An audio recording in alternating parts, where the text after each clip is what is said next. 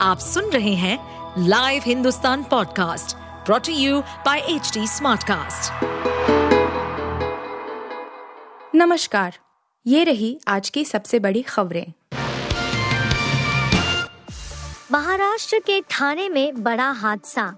समृद्धि highway निर्माण में लगी गर्डर मशीन के गिरने से 14 लोगों की मौत। महाराष्ट्र के ठाणे के शाहपुर के पास एक गडर लॉन्चिंग मशीन के गिरने से 14 लोगों की मौत हो गई और तीन लोग घायल हो गए हैं। समृद्धि एक्सप्रेस हाईवे के तीसरे चरण के निर्माण में मशीन का इस्तेमाल हो रहा था। न्यूज़ एजेंसी एनआई ने शाहपुर पुलिस के हवाले से यह जानकारी दी है।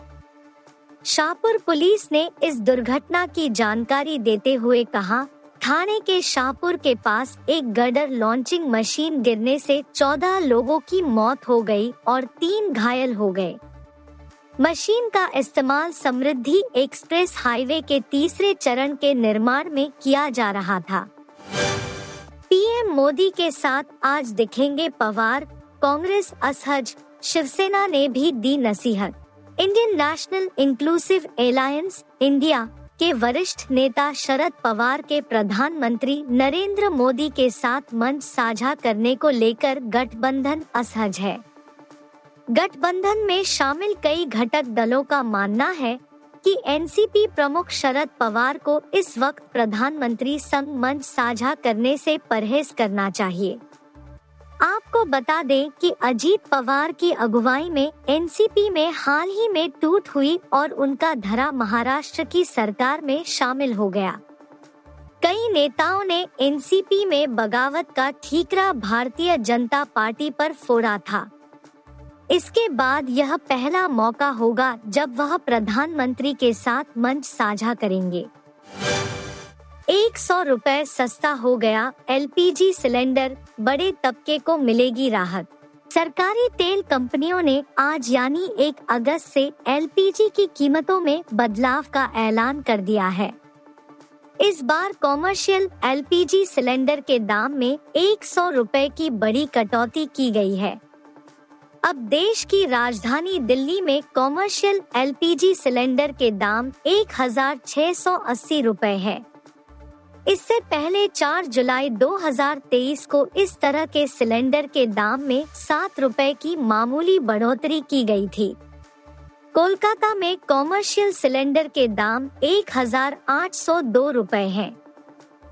वहीं मुंबई में यह एक हज़ार छह सौ चालीस रूपए पर बिक रहा है।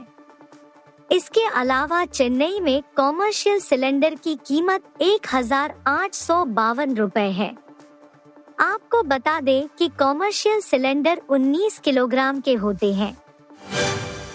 जुलाई में टूटा बारिश का रिकॉर्ड अगस्त और सितंबर के बारे में मौसम विभाग ने की भविष्यवाणी। देश भर में भारी बारिश का रिकॉर्ड इस साल जुलाई में टूट गया। मौसम विभाग के अनुसार जुलाई में भारी बारिश की 1113 घटनाएँ दर्ज की गई है। जबकि चरम बारिश की 205 घटनाएँ हुई है। इससे पहले 2019 में भारी बारिश की सबसे अधिक सात सौ तिरपन घटनाएँ दर्ज की गई थी, जबकि चरम बारिश की 161 घटनाएँ दर्ज हुई थी। यह स्पष्ट रूप से दर्शाता है कि मौसम पर जलवायु परिवर्तन का असर किस तरह से पड़ने लगा है। वहीं भारत मौसम विज्ञान विभाग आई के अनुसार मानसून सीज़न के दूसरे हिस्से, अगस्त तथा सितंबर में सामान्य से कम बारिश होने का अनुमान है। हालाँकि राहत की बात यह है कि अभी तक अल नीनो का मानसून पर कोई प्रभाव नहीं पड़ा है। विभाग का कहना है कि अभी भी अलनीनो की स्थितियाँ कमज़ोर बनी हुई है। हरियाणा के नूह की हिंसा में दो की मौत और सात पुलिसकर्मी घायल, स्कूल इंटरनेट बंद। हरियाणा के नूह में विश्व हिंदू परिषद और मातृशक्ति दुर्गा वाहिनी द्वारा निकाली जा रही ब्रजमंडल यात्रा पर पथराव के बाद दर्जनों वाहनों को आग के हवाले कर दिया गया। इस उपद्रव में पुलिस कर्मियों सहित काफ़ी संख्या में लोगों के घायल होने की सूचना है। झगड़ा बढ़ने पर कई राउंड गोलियाँ भी चली हैं।